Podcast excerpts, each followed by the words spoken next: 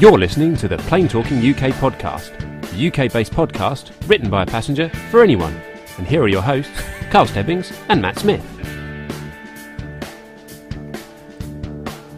Well, hello. You're right there, Carl. You've got a touch of giggles there. Well, hello and welcome to episode number 139 of the Plain Talking UK podcast. I'm Carl Stebbings, and joining me in the kitchen studio, this week is my co-host Matt Smith. It's been a while, isn't it? It's been a long time since we've been in the kitchen studio, it has to be said. What actually made me laugh in the chat room there? Yes, I'm intrigued. I'm going to have to bring the chat room up if it's going to be this funny. I know. You can bring it up on the... So Fernando in the chat room put on the chat room that Matt looks like Arnold Schwarzenegger in the photo. Right, okay, I'm slightly offended by that. Or at least he'll be back. Or at least Arnie, yes, he will be back. Yes. And on that, as I say, it's a little prerequisite. We do actually have, we're going to launch our caption competition, our Christmas competition this year, rather than the question is actually going to be a caption competition. We'll pop the picture up for that in a moment.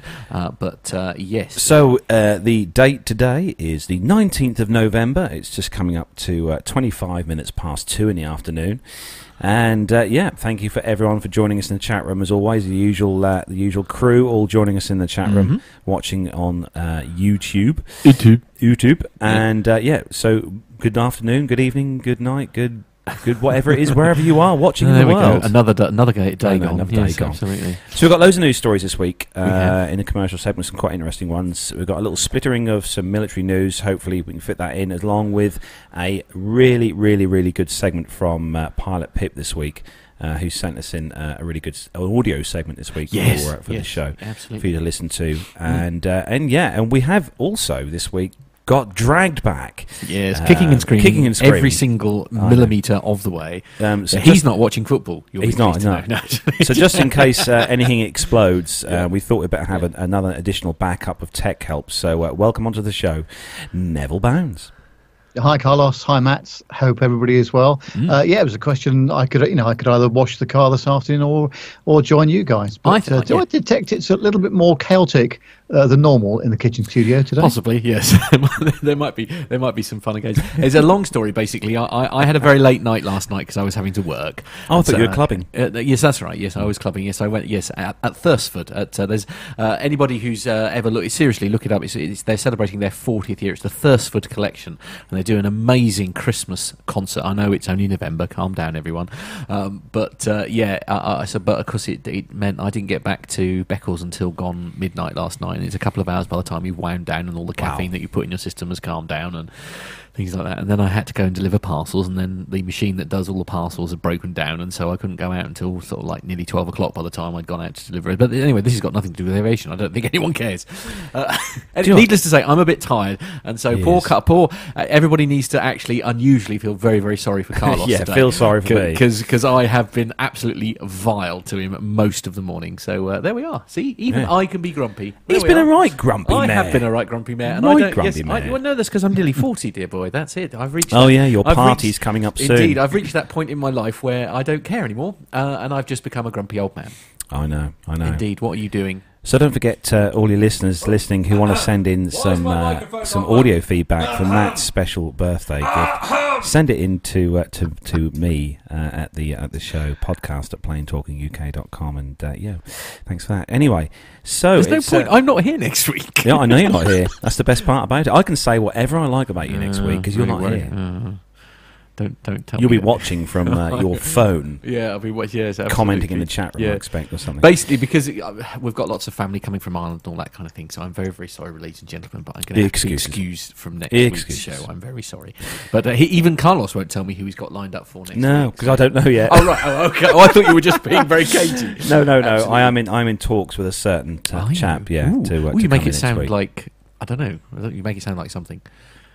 Not at all. No, okay. All right. Anyhow, right. Anyway, so yes, but with that on inside, because I'm very excited because the legend that is Nev and Mrs. Nev are actually coming to the party. They are, yeah. Mr. and Mrs. Nev will be at the party with me and Matt. I notice you've been perusing the menu even now, Nev. Are you in danger of changing your mind? No. I've chosen the stuff, but I'm just keep looking at the menu. It's just superb. The food at this place is unbelievable, and I can been before, have got first hand experience of it as well. Really nice. nice place, isn't it? It is a lovely place, and I can't wait. It's kind of I don't know how she's I don't know how, because there's 40, but I've got 40 people who want to come spend my birthday with me. 40 people. I don't know, but I don't know how she's going to get 40 people into the restaurant, but we'll see.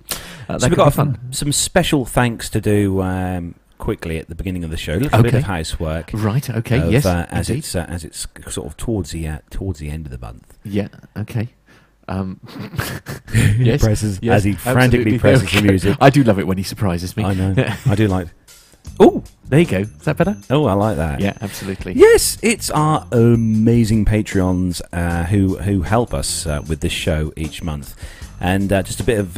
we haven't had any new Patreons this month, but we like to kind of give everyone who donates to the show a kind of inkling as to what we do with the money. So this month, we actually had our website... it's renewal time, isn't it? Renewal site, yeah. Yes, so with the wonderful GoDaddy.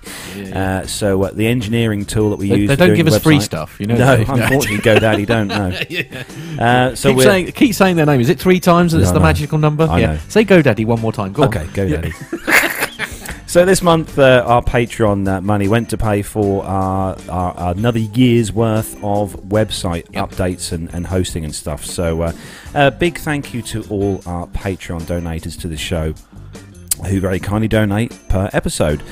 Don't forget that money it does, like I said, helps to keep our show running and stuff. Certainly does. Sorry, I'm in the chat room. Don't mind me. Sorry. And if you're listening to the show and you want to help contribute to the show at all, if you have any spare change, don't forget, for those of you who are saving for that special thing in life, as in flying lessons or flying or anything to do with flying, really, keep that money and use it for flying. But those of you who have got a few quid spare, you can go on to our website, www.plaintalkinguk.com, and click on the Patreon link there, and that'll take you through to the relevant page to help donate to the show. So we'd like to say a big thank you to all our Patreon donators. Absolutely, because it would be, I mean, the show would, don't get me wrong, the show would still go on because Carlos and I do fund it between ourselves, but it makes life an awful lot easier, and it means we can do sort of more clever things, you know. The show was definitely, I have to say, this last year the show has properly evolved, hasn't it?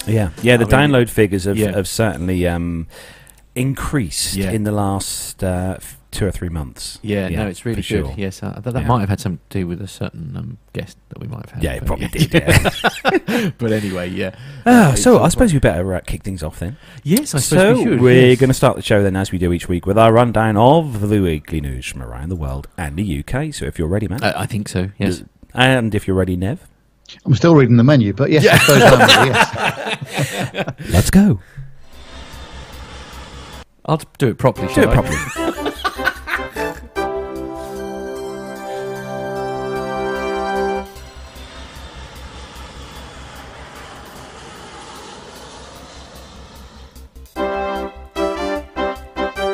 So, kicking off this week's first news story then, on the this one's on the aviationnews.eu site. And the headline, Peach Aviation orders 10 A320neos, new engine option. You know that one. And do you remember what CEO stands for, Matt? Current engine option. Oh, right. I was fudging around certificates and all sorts. So Peach Aviation ordering 10 A320neos and 3 A320ceos. Japan's Peach Aviation, as in peach, as in the fruit peach, but it hasn't got a peach logo, not like the old logo that Barbara was on about before, has signed a firm order with Airbus for the purchase of 10 A320neos and 3 A320ceo aircraft. The order was announced at a signing ceremony in Tokyo, attended by Shinji Inoue, Managing Director and CEO of Peach Aviation, and Fabrice Brégier, Airbus's President and CEO. The aircraft will join Peach's existing A320 family fleet of 18 A320ceos with another 2 on order. With the addition of the A320neo, the airline will become the first low-cost carrier, or LCC, in Japan to operate the latest member of the popular A320 family. Our A320 fleet is growing as our route network expands, and not only the domestic market but also the various Asian cities, said Shinji. The managing director. He's got an incredibly hard surname to pronounce. Oh, right. That's not even an attempt to do it. I know. No. Fair enough. Good and he's by introducing the A320neo to the fleet, they're going to enhance even further our profitability while continuing to offer our passengers greater comfort with 18-inch wide seats. We believe that the A320neo will strengthen our position in the competitive Japanese aviation market. We are pleased that Peach Aviation has placed the additional order for the A320 family, said Fabrice Brégier, Airbus's president and CEO, and this further strengthens the position of the A320 family as the aircraft of choice, including the low-cost carrier section in Japan. The A320 family is the world's best-selling single-aisle product line. To date, the family has won around 12,800 orders and more than 7,250 aircraft have been delivered to some 400 customers and operators worldwide. The A320neo family incorporates the latest engine and aerodynamic enhancements, delivering more than 15% in fuel savings from day one and by 20% by 2020, with some 4,800 orders received since its launch in 2010 from 88 customers. The A320neo family has captured over 60% market share in this category. So there we go. There's a picture there on that story of Peach's, one of Peach Air's new Airbus A320C on ASC, new Neos. There we go. It looks very much like Wow Air's. It is very similar, isn't it? Yeah. Does that not? That looks incredibly like Wow Air, I have to say. Yeah, because that's very much purple as well, isn't it? Although I think the whole aircraft is purple. Wow Air. Yeah. This looks very similar. I must admit, this whole transatlantic low cost thing is quite an exciting development. They're quite a big player in the low cost market. Actually, over in Japan, they use a heck of a lot of Airbus Airbus hardware. So, well, that'll keep a few of our friends of the show happy then, if it's all Airbus. Yeah, yes, absolutely. And is this an airline you're aware of, Nev? No, not at all, actually, and it's the first time I've heard of them. But I don't really pay much attention to what's going on in the Asia-Pacific area of aviation, to be honest with you. But no, sounds like a nice opportunity for some low-cost flying for that part of the world. Absolutely. Mila likes that livery, by the way. Yeah, there is something quite nice about a purple colour, isn't there? You can't really go wrong with a nice purple. I do like a purple. In fact, actually, it could be in my list of favourite colours. Actually, purple.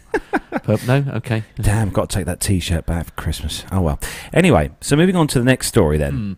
Yes, indeed, the next story. This is on the travelandleisure.com website, and the headline is "Why One Airline Won't Fly to Las Vegas Next Summer." Norwegian Air announced it will no longer operate summer flights to Las Vegas because it's just too darn hot. Carry on. Starting on the 26th of November. I'm sorry, ladies and gentlemen, we have some serious gremlin. Oh, and I've got the same thing going on here. Splendid, good, splendid.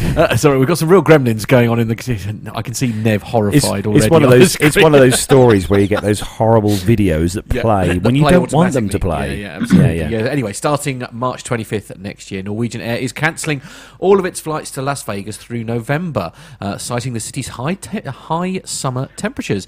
Anytime the temperature rises above 104 degrees Fahrenheit, don't ask me what that is in Celsius because I haven't got a first inkling. Norwegian Air is forced to ground flights out of Las Vegas, McCarran Airport, the airline said in 2016.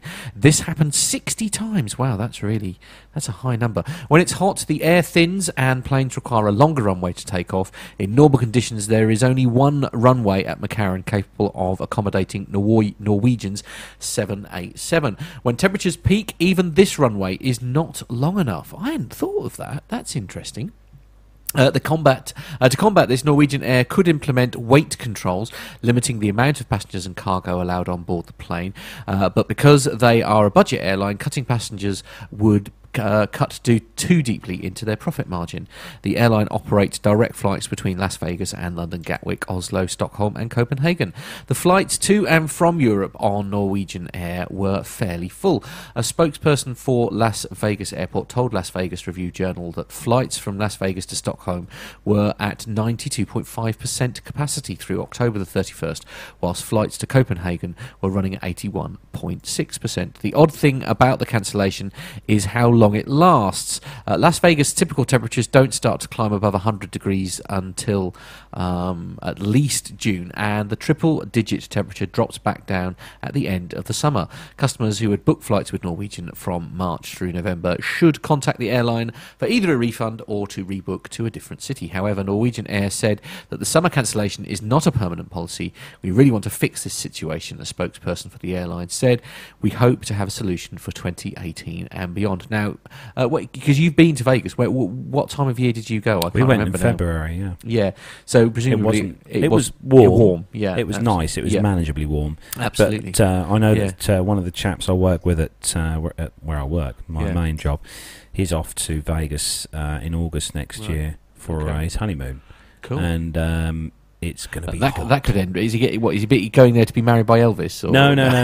Only the honeymoon. But he has said that it's going to be damn hot. Yeah, indeed. Yeah, I think Geordie, my best friend, he's been to Vegas a lot, and I think he went in the summer. I mean, honestly, the colour he came back was hysterical, and this is a guy who doesn't normally burn, but there we are. I was just thinking as well, guys, that, of course, in Vegas, there's the altitude to consider as well, and Mike's just mentioned in the chat room that it is actually at 2,000 feet, so that's another factor in runway limitation well as it being warm too. Indeed. I mean, as I was saying, when I was reading that story, something that had not actually occurred to me is how much of an effect, obviously, the high temperatures would have on a plane's ability to get in the air.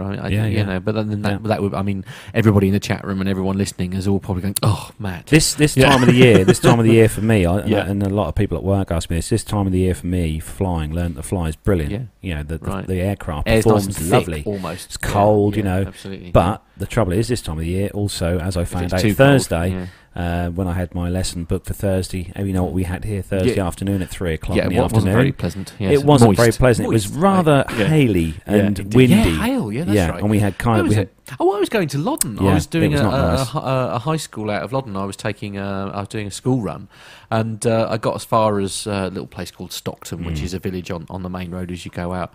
And I've literally never seen anything like it. It was proper hail and everything. Needless to say, my lesson got cancelled. Right. Yes. Absolutely. Yes. Yeah, so.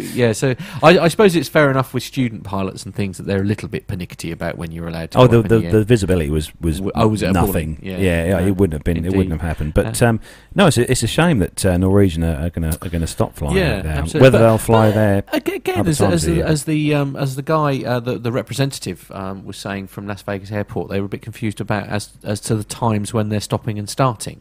Because if that is truly the reason why that they're cancelling these flights, why are they doing it in that time frame? Because it's a much bigger time, unless they're just covering their bases, I suppose, maybe. I don't know. Difficult one.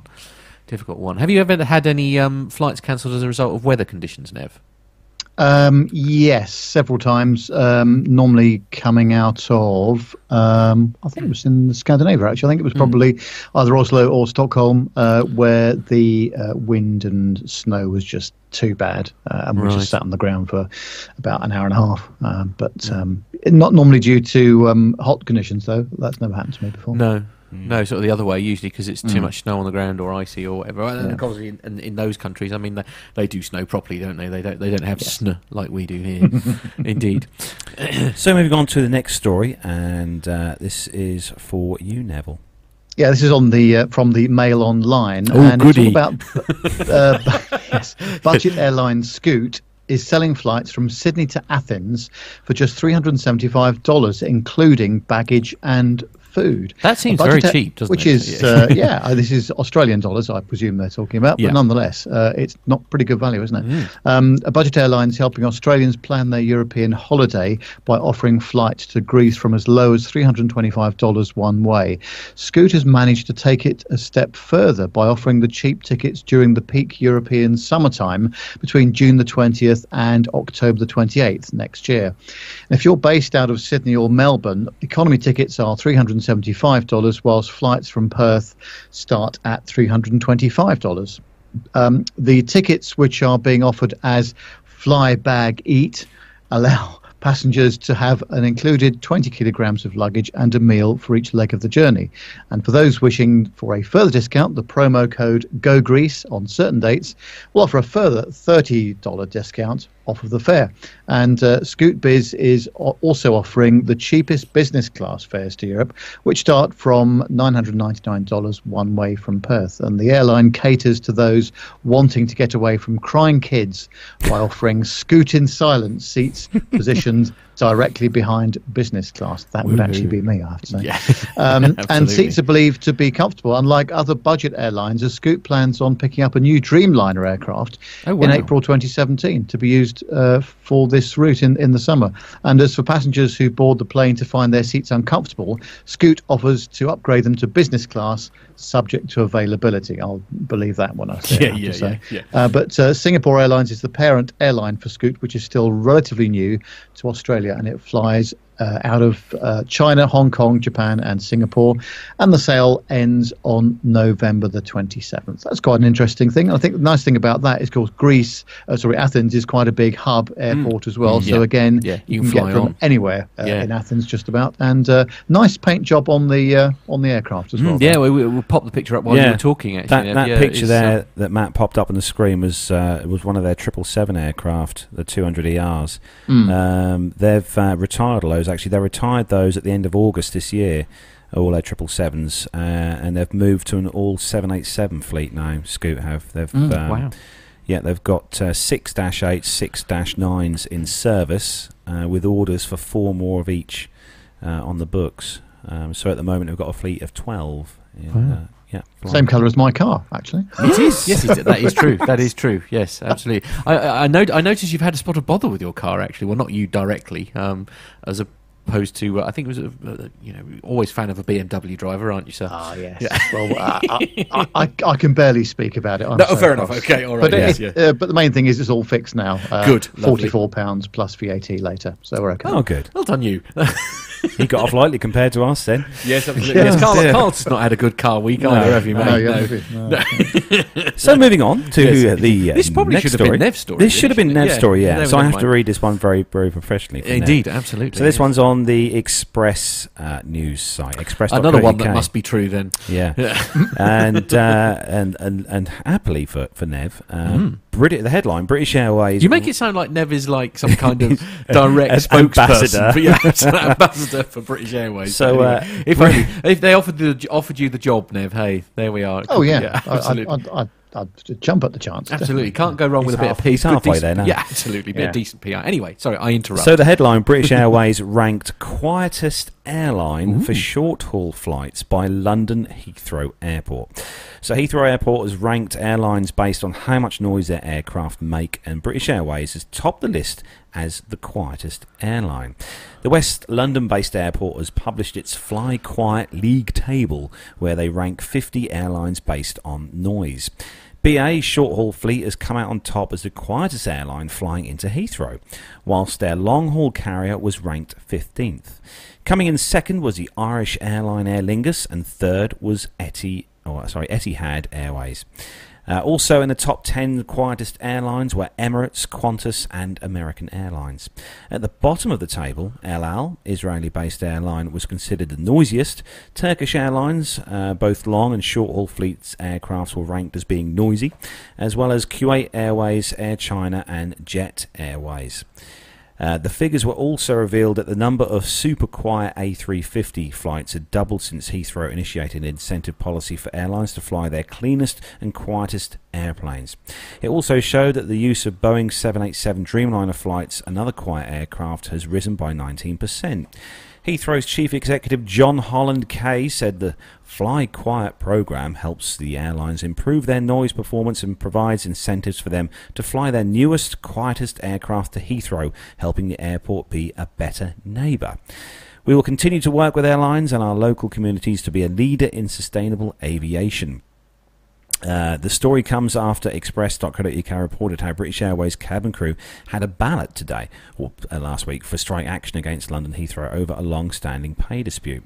More than 2,000 workers for the British airline will begin voting to decide whether to strike in order to make themselves heard.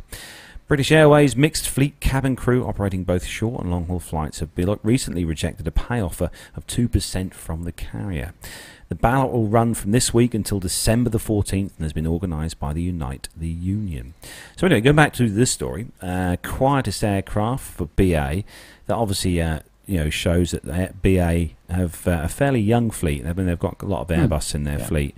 And obviously they've got quite a few of the Dreamliners online now, haven't they, as well? And they've and also I think on the short haul stuff, certainly on takeoff, they're obviously using D-rated takeoff power as well. So they really do try and be a good neighbour. But I don't know whether Matt can bring up a picture of the story. But if you just scroll down a bit, you'll see a little caption which says the use of the super quiet Airbus A350 has doubled at Heathrow since the launch of the programme.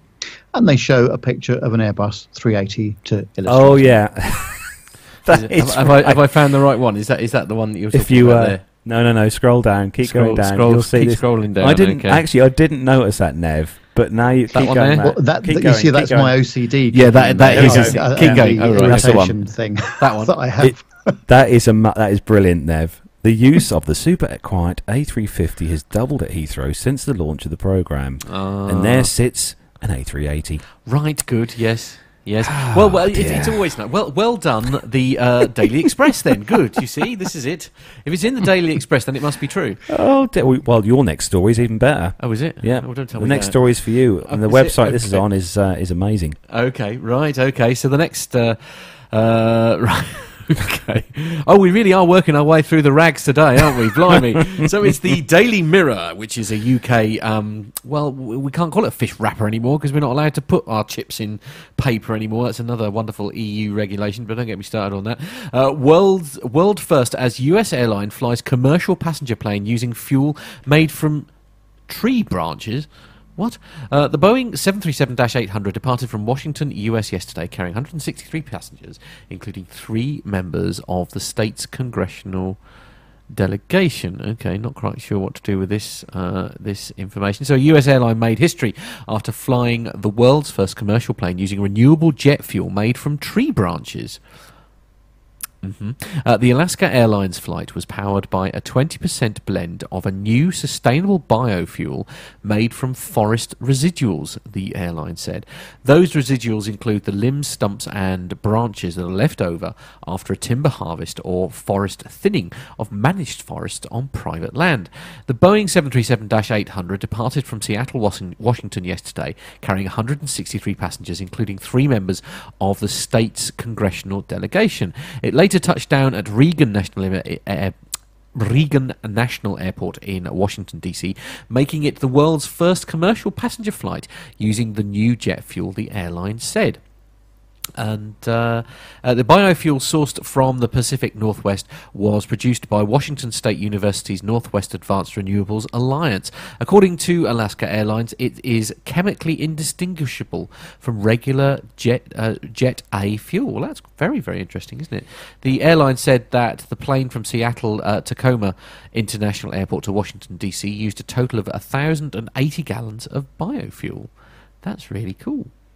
This is bizarre, though, isn't it? Fuel from bits of trees. Yeah. I mean, it's amazing, isn't it? I mean, I suppose the thing is the fuel that we use anyway did actually originate from sort of ground vegetation that's mulched over millions of years. But if they found a way of doing it from just not having to wait millions of years, I don't know if that helps a problem or creates one. Mash has put in the chat room that steam engine. Right, perhaps, they're a bit heavy. Yeah, they're a bit heavy. Oh dear! I just have visions of seeing these guys shoveling in coal into these engines. Right. Obviously, okay. They're beyond Airbus products, but you know. Right. Okay. Send your complaints, please, to the following address. Yes, yeah. Absolutely. It's Carlos Real Ale. No, I think the biofuel thing has been on the cards for a long while. It's been on for quite a few years now. They've been trialing biofuels and stuff. New engine technology and stuff is also coming along, so they can use these biofuels, and a lot of the airlines, I think, have been trialing these, particular fuels and stuff. So yeah, like Micah said in the chat room, it's not a new thing. So. No. Actually, the next story I have to say was headlined on BBC Breakfast News this morning, which really made me smile. But this will be with you, Nev. Yes. This is for you, Nev. This is from the Telegraph, and what a mess this is. Yeah. Well, it says a neighbourhood near a Californian airport was turned into what looked like a winter wonderland on Friday when a sea of foam flooded the streets. And they weren't exaggerating. I mean, This is just... I've just popped the picture up. As you can see, you can just see a stop sign that's sticking out at the top of all the foam in the first picture. It says the fluffy white substance, which was several feet deep, started spewing out of a hangar at San Jose International Airport when a fire alarm malfunctioned. It soon covered cars and blocked businesses on a street nearby. It almost looks like snow if you don't get too close, Brendan Baumgartner told the Mercury News. You just want to kind of jump in there, see what happens. That would not be a good idea, said Fireman, who warned the public not to go near the foam, which is a skin irritant. It hasn't actually stopped this guy on his motorbike, by the looks of things. And he rode through the mountain of foam and emerged covered in the white substance. The San Jose fire captain said a malfunction called the substance known as an aqueous film-forming foam to spew out from the fire suppression system at Signature Flight Support. And it's gone... Well, I've never seen so much in my life. No, obviously, it's a great fire suppressant because there's no way that the fire is going to get any oxygen from that. And it says when it goes off, all the foam gets discharged, and the purpose is to prevent a flammable liquid fire inside the hangar from spreading. And it has certainly achieved that. Yeah. Nothing else. Absolutely. Yes. If you want to look at the pictures of this, by the way, and you're listening to the audio version of our show, it is www.telegraph.co.uk. I mean, if you just search for sea of foam, you'll almost certainly find this story. I mean, there's a great picture that Carlos is describing at the moment, which is basically the terminal building. You can see the terminal building in the middle of the page, the hangar in the middle there, and it's literally just foam everywhere, all round it on surrounding roads. If there's that much it's outside, runway, what's inside? Well, that is true. We haven't got pictures of the inside of the building. That must be fascinating. If that can fill up that much of the outside of that hangar, I mean, if you put all that into the hangar, it will be a complete hangar. Yeah, absolutely. Foam everywhere, literally foam everywhere. Yeah. One of the people were trying to get in contact with one of their relations inside there, in fact, and they couldn't because they were on the phone. Oh no. Indeed. Right, okay. And anyway, on that bombshell, ladies and gentlemen. Oh, dear. Oh, wow. And moving on to the next story. I don't feel at all well. Oh, dear. Serious story now. This one's on the Guardian.com site. And, back to the drones again. Yeah. Headline, pilots report 4 drone near misses in a month the UK.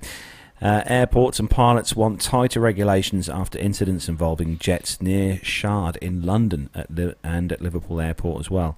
Pilots have reported 4 near misses in a month between drones near and passenger aircraft, including one flying near the Shard in London and another at Liverpool Airport, prompting aviation experts to warn that increasingly popular and sophisticated models available to hobbyists are posing a serious risk. The near misses were recorded by the UK Airprox Board, which said aircraft coming into land at Heathrow had reported 3 drone near misses in 3 days, including one where the pilot could identify the brand of the drone that came within 100 metres of his aircraft because his son had the very same model. Steve Landles, a safety officer at the British Airline Pilots Association, BALPA, told The Guardian that the near misses had been happening most frequently on landing and takeoff, and that pilots said they were a dangerous distraction. Even if you don't have a collision, the fact that you have a distraction at a critical point of flight, and that is dangerous, he said. The incident at Liverpool Airport involved a passenger jet that was taking off, narrowly avoiding a collision with a drone which came within 5 meters of the aircraft's wingtip. The pilot spotted a large black and yellow drone immediately after the Airbus A319 took off, but it was too close and there was nothing that he could do to avoid it, he said. The drone pilot could not be located, but members of the Air Safety Board who wrote a report on the incident said it should have been obvious that the unmanned vehicle was endangering the passenger jet, even if the operator was not aviation-minded. Mm. In another incident close to the Shard in London, a drone flying at 1,500 metres came within 20 metres of an A320 on its descent into London Heathrow. The pilot had no time to take any steps to avoid collision, and only luck prevented a crash. Mm. The board found under civil aviation rules, unmanned aircraft must be within the eyesight of the operator, which is usually held to mean an altitude of 120 metres. Right. In other words, nowhere near. Not 1,200 feet or 1,500 feet. There's been a steep rise this year in reports of drones flying near airports, near passenger jets, and the UK Airprox Board received reports of 56 such incidents up to October, compared with 29 in all of 2015 and 6 the year before. In April, a pilot claimed that his BA Airways A320 had been hit by a drone as it came to land at Heathrow, although the Transport Secretary Patrick McLaughlin said later that he told MPs the incident was unlikely to have been a collision with a drone. Drone technology has advanced rapidly in recent years, and improved battery life and range mean that models can claim they can be controlled from up to 3 miles away, and you can buy these for less than 1,200 quid. That's nice if you got 1,200 quid to go and buy one. Yes, absolutely. Even if that is cheap. Mm. Yeah, the story goes on. But yeah, just sort of cutting across there. Again, reading some of the comments in the chat room as we're doing this. I mean, Nev has got a great point. It's yawn. The regulations mean nothing to those who disregard them. The regs are already adequate, and as you say, I mean, you know, they're supposed to be within sight, which is at least 150 meters, and this was obviously 1,000 and something or other. I mean, Mark Harvey said the difficulty is catching the operator, which is very true. I think that's where the regulation thing is missing a trick. I do believe that we're reaching a point where they're going to have to, if you buy a drone, it's a bit like your TV license, you know what I mean? Where if you buy one, you have to register yourself as the owner. So at least if a drone is found and you know, the registration tag or whatever be inside the drone. So if it does get mashed into an engine or something, you can find it. But at least it gives you an address start point. Do you know what I mean? So you can say, yes, that was my drone. Or you say, no, I sold it 2 years ago. I sold it to this person. Do you know what I mean? I think it's that's the only way that you're actually going to catch these people. Because, I mean, these are just, pieces of equipment. Isn't the thing that's being missed here common sense? Yes, but those people that are flying these things near the airplanes in the first place probably don't have any common sense. Oh, okay. So, any thoughts, Nev? Well, it's we've said it so many times, haven't we? It's going to happen one of these days, and it's going to happen in some congested airspace, or actually any airspace, really. But it's going to happen over highly densely populated areas. I think there needs to be not just the regulation. I mean, as Pip just said, there's already the regulation there to deal with this. But it's a bit like if you start making, unauthorized phone calls to people. You can be tracked down and traced fairly quickly today, and I think we need to find a similar way of tracking down drone pilots and users that just don't obey the rules of the air. I don't have an answer to that, obviously, but I mean, we've just got to do something now, because you can pick this stuff up for no money whatsoever from your local Maplin here in the UK, or Radio Shack in the US if they've still got them, and there will be an accident, and I don't know why we are still having this conversation, because there should have been. I think the problem is, although the regulations are there, they're just not being enforced properly by the Civil Aviation Authority, I would say. I mean, some people are saying in the chat room that it's not worth, why are we still manufacturing? And I think that's a little bit unfair, because there are probably an awful lot of operators who aren't morons and get a great deal of pleasure out of, doing sort of their own sort of landscape shots and things where you can go up in the air. I mean, they are amazing bits of kit. I mean, I would love one. I would really, really love one, especially given what we do here. I'd love one for sort of doing panoramic shots and things like that. But you've got to have, I mean, the one thing, ironically, ironically, that I would love to use it for, of course you can't use it for, which because you're not allowed to use them at air shows. Yeah, true. Do you know what I mean? Because I'd love to have a drone to be able to do sort of, you know, shots like that.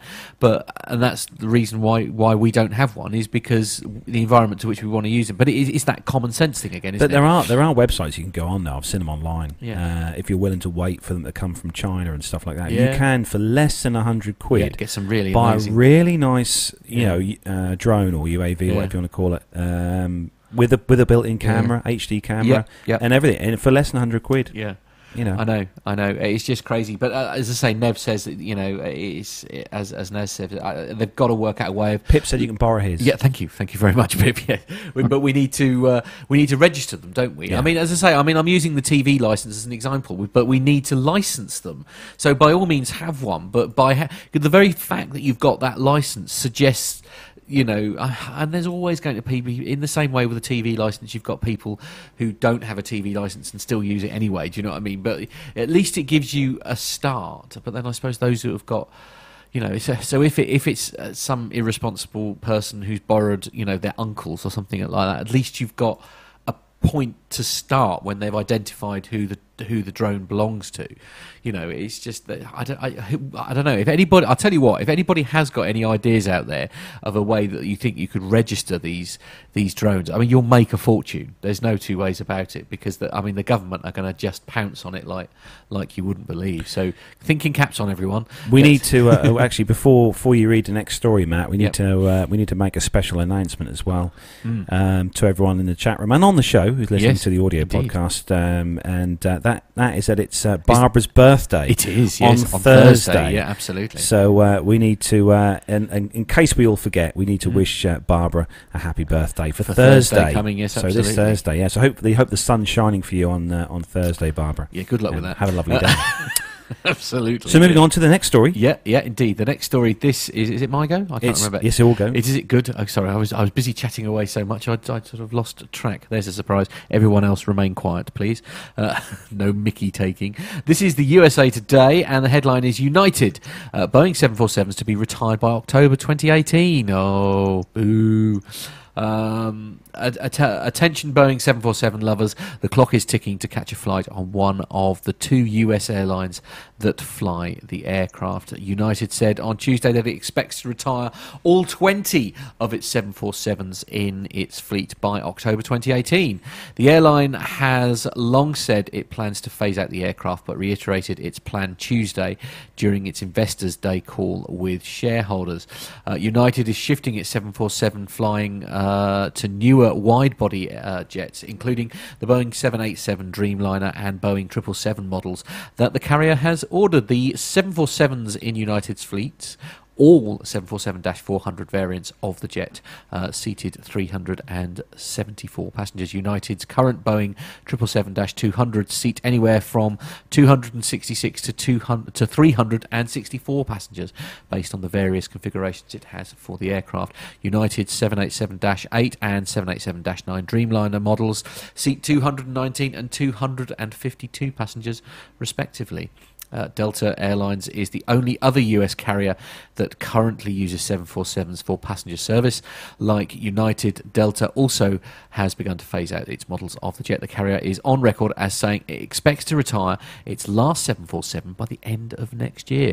Delta spokesman Morgan Durrant tells USA Today in the Sky that the airline expects to have 5 747-400s remaining in service by the end of 2016. Delta will use several models to replace its 747s. They include new Airbus A330s that already are being delivered to the carrier, as well as the new Airbus A350 that Delta expects to begin receiving next year.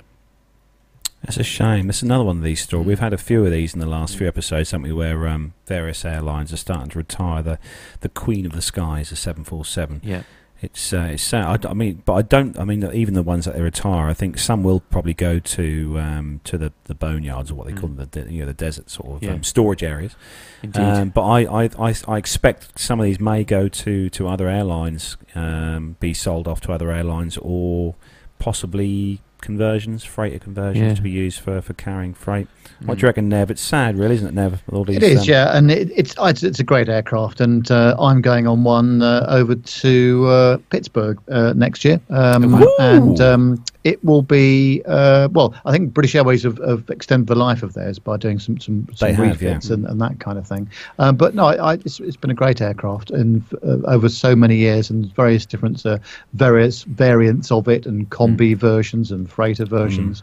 It's a. I think a lot of people that fly them say it really is a pilot's aircraft as well. Yeah, I'm so chuffed I got the chance to fly with Virgin on their one in February this year.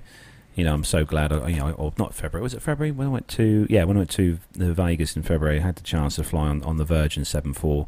That was the first and only time that I'll probably go on the 747. But I'm glad I've done it. You know, at least I can say that's ticked off the list before they all disappear. Indeed, yeah. Which was a shame. Absolutely. It's a shame, Nev, that the Dash 8 hasn't done as well in the passenger configuration as what the 400 series has done.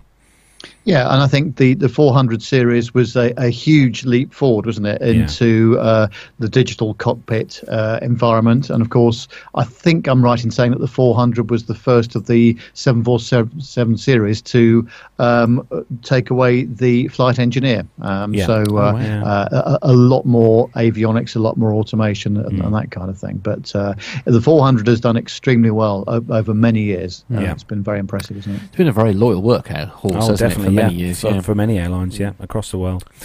So next story is all for you, Nev.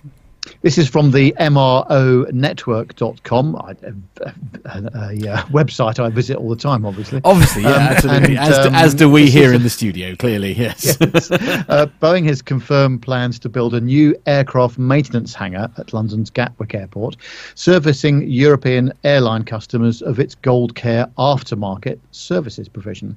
The OEM said that the facility, subject to local authority planning permission, is expected to support in excess of 100 jobs for the company and its suppliers around the Gatwick area. The Gold Care program, which has more than 60 global airline customers, is comprised of Boeing-managed maintenance, engineering and materials services. No specific financial figures were disclosed, but in a release issued on Thursday morning, Boeing described the Gatwick Gold Care project as a multi-million-pound facility. The precise location of the hangar at the site will be disclosed at a later date, according to the aircraft manufacturer. And it was confirmed that Gatwick Airport, which is the UK's second busiest hub by passenger traffic volume, will now complete an environmental study before the proposal is reviewed by the local planning authority. And if it's approved, the US-headquartered Boeing company said that construction would begin in late 2017 before becoming operational in the following year. The UK is a crucial country for us and represents a prime location for our business, supporting airlines in Europe and beyond, said Sir Michael Arthur, who's the president of Boeing Europe and managing director of Boeing UK and Ireland. And he added, "We have doubled our UK workforce over the last 5 years, and this new development will continue this growth trajectory into the future, delivering prosperity to this country in partnership with the UK industry and our customers." And the Gatwick announcement follows a commitment made by Boeing and the UK government at July's Farnborough Airshow, targeting growth and job creation. So amongst the aims of the long-term partnership include the creation of 2,000 new jobs in the UK, along with increased capital investment, which is additional bidding opportunities and competitiveness initiative for UK suppliers. That was a bit of a mouthful to read. Indeed, you've done well there. Well done there. But it's good to see some new European-based facilities for Boeing. Obviously, that will be a big saving for a lot of people in terms of spare parts and this kind of thing, having more of a local access to them, and for new local maintenance as well. I'm guessing this Gold Care aftermarket thing is kind of like a warranty package, I presume, that Boeing have. Well, I think a bit like the extended warranty from PC World, you know, when you go and buy your telly. What, you mean not worth the paper it's printed on? I didn't say that. But I tell you what, it's not only is it going to save money for the airlines, it's going to save on emissions, because you're not going to have to fly, thousands of miles away to go and get sort of certain things fixed on these aircraft. You can just. I suppose the gold thing again is also one of those things where it's, you know, it's a promise that for the life of that warranty, parts will be readily available, isn't it? In the UK, and I suppose you reach a point eventually where actually it is difficult to get parts, like my scooter, but we won't go into that because if I open that can of worms, I'll get all waspy and all sorts. Oh yeah, and I've only just stopped being really grumpy, so. I know. No, it's my lovely scooter, which is only now 3 years old, and it is admittedly a cheap Chinese import. Yes, I know that serves me right, everyone. But needless to say, it's been quite difficult to get it through an MOT purely and simply because I can't buy the bits anywhere, despite being promised that it got a shelf life of 10 years. So, but we won't get started into that because I might cry. So we've got two stories left. What? Aviation, that's right. We've got two stories left. We haven't had a top 10 for a while, but we have this week got a top 14. Have we? Right. Just to be different. Right. And actually the last story we've got is quite a heartwarming one. But anyway, we'll go on to the penultimate story then. Yes. And this one's on the Business Insider UK.com website. Okay. And the headline, the 14 best and most punctual airlines in the world. Right. So as budget airlines continue to shake up the market, legacy carriers are pulling out all the stops in an increasingly competitive market. With private suites onboard spas become commonplace, AirHelp Score has released its ranking of airlines to help sort the best from the rest. Right. AirHelp's ranking is one of the most comprehensive of its kind and takes into account a number of metrics in three key areas. Quality and service. AirHelp factors in details from SkyTraxResearch.com to help determine an airline's quality both on and off the ground. On-time performance. The company looked at the on-time departure statistics for each airline from the last 3 months. And claim processing. How efficiently each airline handled complaints and compensation claims was also taken into account. Although big names like Qatar, Emirates and BA appear in the rankings, some others may surprise you, including an Italian carrier, Air Dolomiti, which earned a respectable second place. Wow. US airlines are notably absent, while two British carriers made the list as well. So we're going to start at number 14 then, and we'll take one each. We'll leave you to do your bit. Yes, I'll do the pictures while you and Nev bash your way through the story. So and actually, I'm going to say it's... We'll let Nev start number 14. Yeah, okay, so we'll say, in at number 14. And before he says it... British... No, I'm just going to pop the picture up here, because I'll tell you what. You talk about... We've spoken about branding and stuff beforehand, but that picture, you don't have to know what the airline is. You don't need to... And all it is just a very simple design. But you look at the tail fin of that aircraft, and you immediately know which...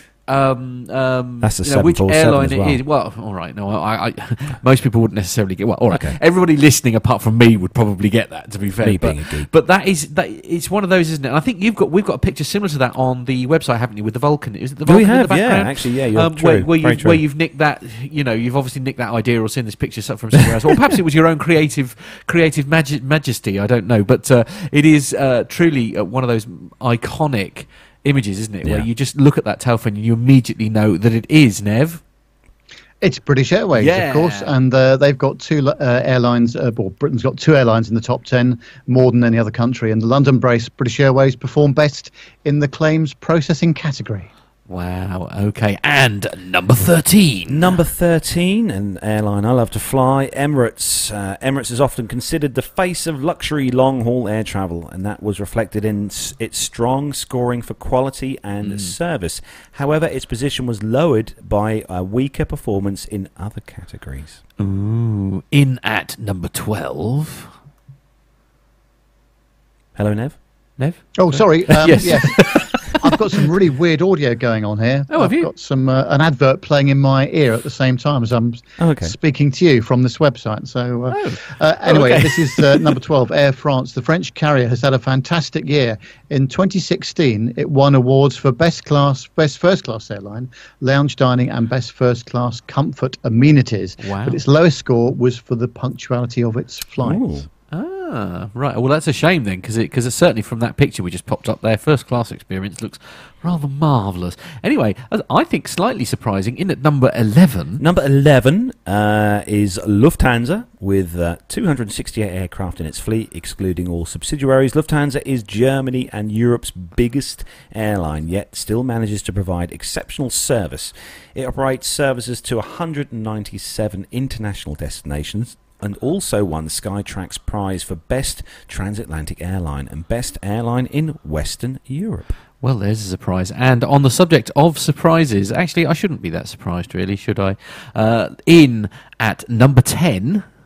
is Finnair, and Finnair is Finland's flagship carrier and was founded in 1923, making it one of the oldest in the world. And Finnair excelled when it came to the efficiency and punctuality of its fleet, which in 2015 transported over 10 million passengers. And when they go into the aircraft from the air bridge, they vanish into thin air. Okay, good. At number 9. He's on fire this week. Moving on, in at number 9. At number 9. At number 9, it's Air Canada. Air Canada is the world's 10th largest passenger airline by fleet size, and also won Global Traveller magazine's award for the best airline in North America for 10 consecutive years. Mm. In at number 8... is Cathay Pacific Airways. The Hong Kong-based airline was given full points for its quality and service. Skytrax respondents also gave the airline high marks for seat comfort, service quality, and in-flight entertainment. Ooh, there we are. At number 7, I presume now. At number 7, it is Air Baltic. Latvia's flag carrier is a low-cost carrier that operates only within Europe. It had the lowest score for quality and service of all the carriers in the top 14, but scored remarkably well for its claims processing and the number of flights that arrive on time. Wow. Number 6 is up next. Virgin Atlantic Airways, Richard Branson's transatlantic carrier, scored pretty evenly across the board, putting it in a healthy 6th place. The British airline recently partnered with US airline Delta, putting it in direct competition with the British Airways American partnership. Well, there we go. That's I personally thought that might score a bit higher, but... there we are. Anyway, number 5. At number 5, it's the winner of our livery poll that we had last week. This is KLM, Royal Dutch Airlines, founded in 1919. The Netherlands' flagship carrier is the oldest in the world and is still going strong. Its 156-plane fleet has one of the best safety records and is extremely punctual, with 88% of all its flights arriving and departing on time. Number 4. Singapore Airlines, and they were one of the few to earn full marks for their quality and service, but its poor turnaround time in processing complaints and payouts meant that its overall standing was damaged. Really? So, yeah, sort of one of those, isn't it, where you can be the best in the world, but if your customer service is appalling when it comes to dealing with the, after flight issues, then, you've immediately got issues, haven't you? Oh, number 3. Number 3 is Austrian Airlines. Austrian Airlines is a subsidiary of Lufthansa and has weathered labour disputes in the past few years to retain its position towards the top of Air Help's ranking. Its service is punctual, it offers first-rate service, and complaints and compensation are handled efficiently even. Are you right there, Matt? No, I think Nev's fallen off. Fallen off where? Line. Has he? Yeah. Oh, he's next as well. Yes, Nev is still there. No, he's not. Okay, there it goes, yeah. It fell offline. What were you? Sorry, what number 2 next. Do you want to get Nev back while I read this one? Yeah, okay. So this is number 2. So at number 2, it is Air Dolomiti, perhaps a surprising contender for second place. Air Dolomiti is one of Italy's regional airlines, but is controlled by Lufthansa. The company's fleet is made up of just 10 planes, but had the strongest on-time performance score of any of the airlines in the top 14. This is definitely one that I haven't heard of before, Air Dolomiti. I would imagine that Jenny Parkinson would probably know who Air Dolomiti is, obviously being over there in Italy. So, but they're controlled by Lufthansa. Have we got any joy there? With no, we haven't. Neville? So we'll just do the next one then. So finally at number one. So the top, the top scoring one at number one. So at number one, bless him. Where's Nev? Yeah, absolutely. At number one is Qatar Airways. No surprise, Qatar seem to come up top in nearly every poll. I think we do. Qatar Airways, the best airline in the world according to AirHelp, is the Doha-based Qatar Airways, or Qatar, or Qatar, or however you want to say it, really. Indeed, yeah, it doesn't really matter. It scored well across the board, but earned top marks for its overall quality and service. The airline flies to over 125 destinations across the globe and is expanding to a further 50 destinations. There's a picture there on there, actually, of this has got to be its first class suite, I'd imagine. Indeed, I would imagine so. Just pop that because up that there looks for you, I mean, look at the size of those screens. They're incredible, aren't they? That's as big as we've got in our bedroom upstairs. Got a little lounge there to sit there and be jolly comfortable in. I mean, you could sit there and have a chat with your mate. You could, and have a beer and stuff. Yeah. You know, that is. Yeah, it'd have to be a rich mate, mind. It would have to be incredibly rich mate. Yeah, with you there, absolutely. So how we got there? How we getting on with Nev? Is Nev there? Hello, Nev? No, he's not there. Okay. He's not there. Right, okay. It said he was there, but it's lying to us. Okay. Okay, we'll carry on. So we've got... do you want to do the last story, Beans, as you're busy getting... Yeah, okay. Back. Yeah, all right. I'll leave you to do that. Right, yes. So I'll do the last story then. This one is on the drum.com website, this one. And for those of you who live here in the UK will know of this story. This is... they've been running the advert... I think on telly now for a few days, but Heathrow Airport positions Homecoming as the best gift in its Christmas video ad campaign, and Heathrow Airport is harnessing the cutesy power of teddy bears to remind the public of the best Christmas gift of all time, a Christmas homecoming. The emotional slot from Havas, supported by Outsider Productions, Dom and Nick and The Mill, show an elderly teddy bear couple returning to London to meet their family. Heathrow's commercial director Jonathan Cohen said, "Christmas is my favourite time of year at Heathrow. The airport is abuzz with families and friends reuniting for this special time of year. We all love the film and hope that the bear's journey through the airport captures the excitement you feel in walking through Heathrow arrivals into the arms of your loved ones at Christmas." The ad campaign kicks the airport's 70th anniversary celebrations. It will feature on YouTube, cinema and social channels from the 14th of this week, which was a few days ago now. So I've actually seen it. I saw it. I saw it when it went out on telly. It was amazing. So if you go onto YouTube and you can Google, you can YouTube the video of the teddy bear, Heathrow teddy bears. And it is such a good video. It's really, really well done. And I have to say, it's one of the better kind of Christmassy videos that I've seen. Absolutely. So it knocks spots off the John Lewis one for me personally. I totally agree with you, Matt. It was very nice. It's very nice. Yep. So how are we getting on with Nev? We're not getting anywhere, so I think there's going to be a very brief break in proceedings whilst we just find out what's going on. So while we're doing that, as we're at a convenient point, I think what we will do... Are we going to play Pip? What we'll do is we will play Pip's Marvellous segment, and that will buy me a little bit of time while we try and work out what's gone wrong with the Marvellous technology. So it's very interesting. It's a very interesting segment, actually, from Pip this week. Yeah. And he's got a special guest.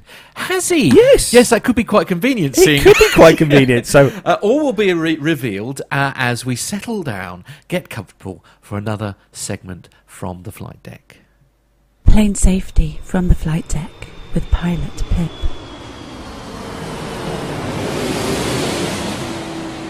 Hi everyone, it's Pip here with something a little bit different because I'm in the pub, my favourite place to be. And not only am I in the pub, I'm here with a special guest. I've actually arranged to meet up with a long-time listener and friend of both shows. It's Sir Nev of Bounds. How you doing, Nev? Yeah, fine, thanks, Pip. Thanks very much indeed. And we just had a really nice lunch, haven't we? And superb food, probably a bit too high on the calories with the dessert, but I'm sure you'll be able to run that off at some point. Yeah, Nev insisted that I had a dessert. I don't normally eat dessert, as people will probably know. But we're here at my local pub, The Green Man, in my little village, and as Nev said, we just had a rather nice lunch. And Nev was kind enough to bring along his Tascam recording thingamajig. And I suddenly said, hey, I haven't recorded a segment for the guys yet. Why don't we do something together? So we haven't really got any grand plan, but we were thinking that since both of us are pretty frequent users of Heathrow, particularly Terminal 5 at Heathrow, and of British Airways, we might just have a little discussion of our experiences and share some of our thoughts on using T5 and Heathrow and BA from a passenger point of view. So, Nev, you're passing through Heathrow sort of 2 or 3 times a month, you said earlier. Yeah, and... I mean, it was pretty good to begin with. I think it's definitely got more difficult now. It's not anywhere near as such a pleasant experience as it used to be. But you know, nonetheless, that they've got a job to do. I think the biggest thing I find though is that the security is just so inconsistent. You know, sometimes they let some things through. When Edinburgh Airport, for example, was part of the BAA airport group, you'd find that you could take something through at Heathrow, but then you couldn't at Edinburgh, even though it was in the same size bag or the same liquids. So, yeah, I know the security guys and girls have got a job to do, but I think you've got to be as pleasant as you can with it as well. And there's a little bit too much attitude I'm finding, and I accept that I'm in the same category as I'm getting older, but yeah, I'm just finding it a little bit wearing sometimes. I'd agree with all of that entirely. The inconsistency issue does drive me mad, particularly in the UK. As you said, you go to different airports and they've all got slightly different rules and different ways of approaching things. And I don't tend to find that so much in other countries. I mean, you know, some countries are a little bit more laid back, some are fairly, you know, on the ball. Go to Germany, for instance, and it's much the same experience as passing through the UK. But you go to Luton, or you go to Heathrow, or you go to Newcastle, and you'll get 3 completely different security experiences. So, yeah, that can be annoying. And then, as you said, the the other part of that equation is the staff that they're employing. And we don't want to insult anyone listening, because they've got a tough job to do, as we all know. And, you know, we're only seeing one side of that. But I get the impression that perhaps the calibre of people, some of them, is perhaps not top-notch, would you think? Yeah, I think that's putting it very politely. And don't forget, of course, these are subcontractor companies. You know, they are not employees, usually, of the airport. They're a subcontracted firm. And as you say, the different airports employ different people. So there'll be different standards, different types of people, but yeah, of course they've got a job to do, but I think we'd all quite like to be treated with a degree of respect and a degree of civility, and you know, for the most part you do get that, but just 1 or 2 occasions when you don't, but as Captain Jeff once said on one of his podcasts, don't argue with them because you'll never win. Absolutely, that is key. A couple of times I have seen things or been at the you know, the front of the queue and seen things and thought, right now I'm going to have to say something here, and I've commented on security guards before and said, hey, you know, do you need to be quite so aggressive, or don't you think that was really rude? And I've almost always instantly regretted it. I mean, you get a little bit of satisfaction of having said your piece, but in that situation they've got all the power, and like I say, you give someone a little bit of power and it can go to their head sometimes. So I've got into some tricky situations that I've had to try and extricate myself from, and you know, security's not the place you want to be getting into a debate with people, because like you said, you're going to lose every single time. But I've seen some shocking things. Like I was telling you earlier, I've seen a young girl quite recently reduced to tears because they wouldn't let her bring a tiny bottle of perfume through, and she was distraught, and I thought the way the security chap handled it was just appalling. He made no attempt to you know, reassure her or calm her or help her. He was very, very aggressive about it. So, but then at the same time, I'm sure there are many incidences every single day of security people being friendly and helpful. It's just the negative experiences tend to stick out in your head. Well, that's security. Then passing through security at T5, the rest of the experience there is, it's all right. Now, the one complaint I've always had at T5 which has now actually been mostly resolved, is the lack of airport lounge. They've got the BA Galleries Lounge, which is great if you're on a BA business ticket or you're a silver card holder, as Sir Nev is. Very flash. But for the general public like me, not having a lounge was a source of constant frustration. Because, you know, hanging around in an airport for hours on end is not the most fun thing to do. And I've got, as I said before, a priority pass, which at most airports will get you into one of the lounges. But just recently at BA, I suppose earlier this year, they did open a general public lounge that priority pass will get you into at T5. I've got to say, it's probably one of the smallest lounges I've ever seen in my life. They really pack them in. But actually, it's reasonable. Some half-decent refreshments and food on offer. Have you ever been into that one? I haven't actually, but I just wondered if you had to pay, I don't know, £10, £20 maybe to go into a lounge, and you had a stopover or some time of about a couple of hours, it's probably worth it. And that's what it would cost you at Gatwick for their number one lounge, I think it's called, something like that. It's about £15, £16.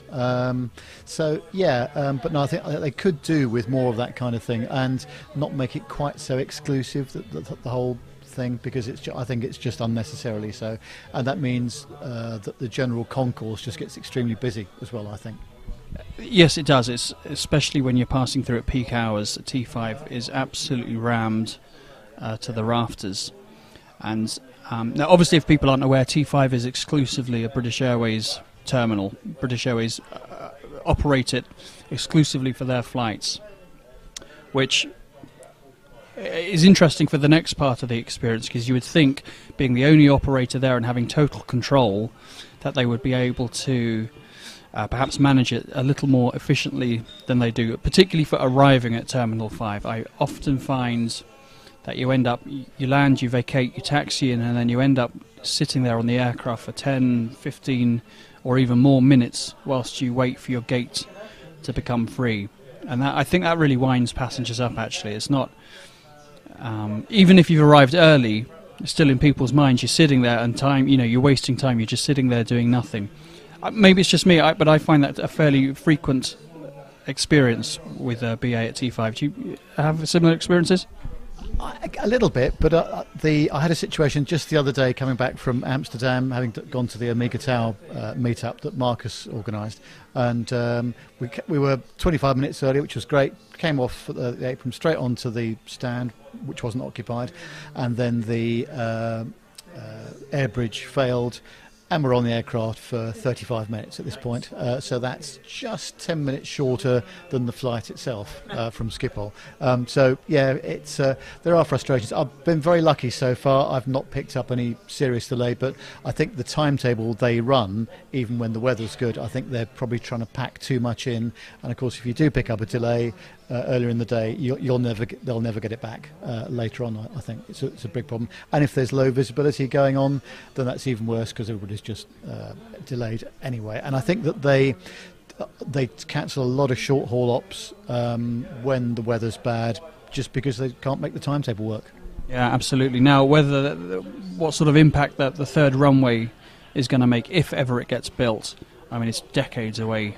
If and when it gets built, but that should help matters. But I suspect they'll just jam that one to the rafters as well, and you'll be in exactly the same situation before too long, with under capacity in terms of apron to put aircraft on and runways to land them on and take them off. So it's a shame that they're not expanding Gatwick as well, or maybe they will. I mean, that option has not been thoroughly killed off, so you may see a second runway at Gatwick as well. But so what about the BA experience as a whole? I know you're quite a fan, and I'm generally a fan, but it frustrates me a little bit sometimes that BA are joining the race to the bottom. They're, you know, competing with Ryanair in terms of offering, I don't know what you call it, segmented service. You know, you pay for each bit that you want, whereas traditionally BA, you would buy a ticket, you get your luggage thrown in, you get a meal, you get refreshments, you get tea, coffee, the bar, whatever you wanted. And over the years, that just seems to have been eroded away. The sandwiches have gradually been getting smaller and smaller. You now, I understand, you pay to check in a bag, you pay to choose your seat, much as you will with Ryanair. And I think it's a shame, because I think there is definitely still a market for people who are willing to pay a bit extra to get a fully inclusive service? Because, I mean, you know, what's to differentiate BA now from EasyJet or anyone else? Yeah, that's exactly the point. I think if you want to pay a bit extra, a premium for a fully inclusive service, which is baggage, seat, handling and everything else that you get, and some reasonable food. I mean, certainly on the short-haul legs, Edinburgh and Glasgow, which I do a lot, it's a packet of crisps and a cup of tea. That's about it. And Pip's phone's going off, but we'll just pretend that hasn't happened. I think the problem really is that they've tried to do too much, and the problem with that is that they end up not satisfying everybody all the time. So to try and compete with the low-cost carriers, but actually being a full-service carrier is a problem, I think, and we won't get back to where we were before. I'm convinced of that. I think the problem now is having, as Pip says, having now gone for a race to the bottom, it will only get worse. Yeah, I think you're right. I think it's a real shame. I mean, I suppose there are carriers out there who still, have not gone down that route. Look at Virgin, you know, they're not offering that. But I suppose they're a different company, really, offering something, you know, just long haul only. So that's a bit different. Funnily enough, just yesterday, I don't know why, but on my Facebook feed, one of the classic BA adverts from the 1980s came up. And, you know, it finished with that, the world's favourite airline thing. I don't think they use that anymore. And that's a shame, because, you know, it really used to be something a bit special, didn't it? It was a real premium service. I must say, I like the new Queen's Terminal. Yep. I think that's terrific. I think it's very efficient, really nice experience. The lounges there are fantastic, actually. They do some really nice grub, so that's a pleasure to go through there. And I think BA do operate a couple of flights out of there. Have you used that one yet, the new Queen's Terminal? Was that the terminal, what used to be Terminal 2, wasn't it? Yes, that used to be for the European carriers exclusively, didn't it, at one point? But as you say, there are a couple of BA flights operate out there. I've picked some people up from the airport there. I haven't actually flown out of there myself, but they've had to improve all of it. I mean, the whole infrastructure around Heathrow is pretty restricted, and at the end of the day, it is a shopping centre with a couple of runways and a lot of roadworks. And that's what it's been for the last 25 years. I think. Yeah, I think that sums up most airports. That's the thing. I don't know how it all started or who started it or where it came from, but it really drives me mad now where you go through security and you're herded like cattle through the duty-free shops. You have to walk the little maze. You know, there's no shortcut through. It's like IKEA.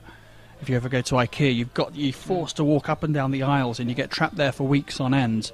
It's much like that, and it frustrates me sometimes. But anyway, let's end on a positive note. So you're a big BA fan, and you're going to continue to use them. You're going to retain your silver this year? Well, I've got a bit of flying to do, and in fact, I might have to pay myself for a bit of business class short haul into Europe in order to retain it, I think, because I've got until then about the middle of April. I'm off to Toronto in May, but of course that won't really be helpful because it'll be past their year end. But no, I'm still a big fan, as I say, but my only regret is that they have chosen to have more of a low-cost carrier model on certainly the short-haul routes, and I think that will probably be to the detriment of the airline long-term. Yeah, you're probably right. Now, I still use BA quite a lot. Not that I have a choice. It's what work books for us, because we get some very good deals with BA. So I'm going to continue to use them anyhow. I think I need another 100 tier points to maintain my bronze, or I think 8 more flights, did I say earlier? Or 13 more flights, I think, before next April. I think raising to the dizzy heights of silver is just a pipe dream for me. I'm never going to get there, so I'll look up at you, Nev, and be envious, always. Anyway, well, that's our thoughts on Heathrow and BA. A bit of a rambling segment, but something different. I'm sure the guys will like it anyway. So, for Plain Talking UK, this is me, Pip, going to say goodbye and see you next week. And from Sir Nev. And it's bye from me as well. Thanks very much indeed for listening. See you later, guys.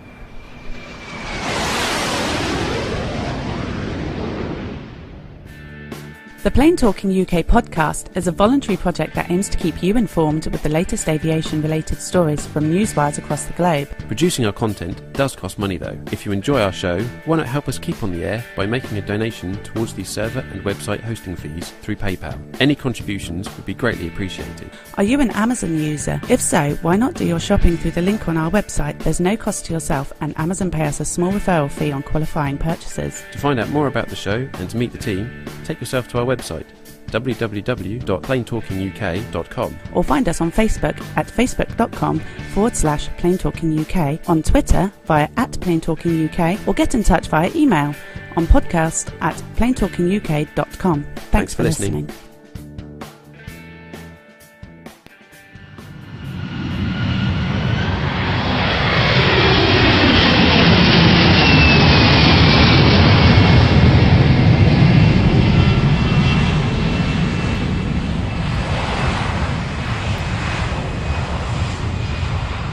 And a massive thank you to Pilot Pip, of course, and Sir Neville Bounds. Who I'm delighted to say is back. He's back.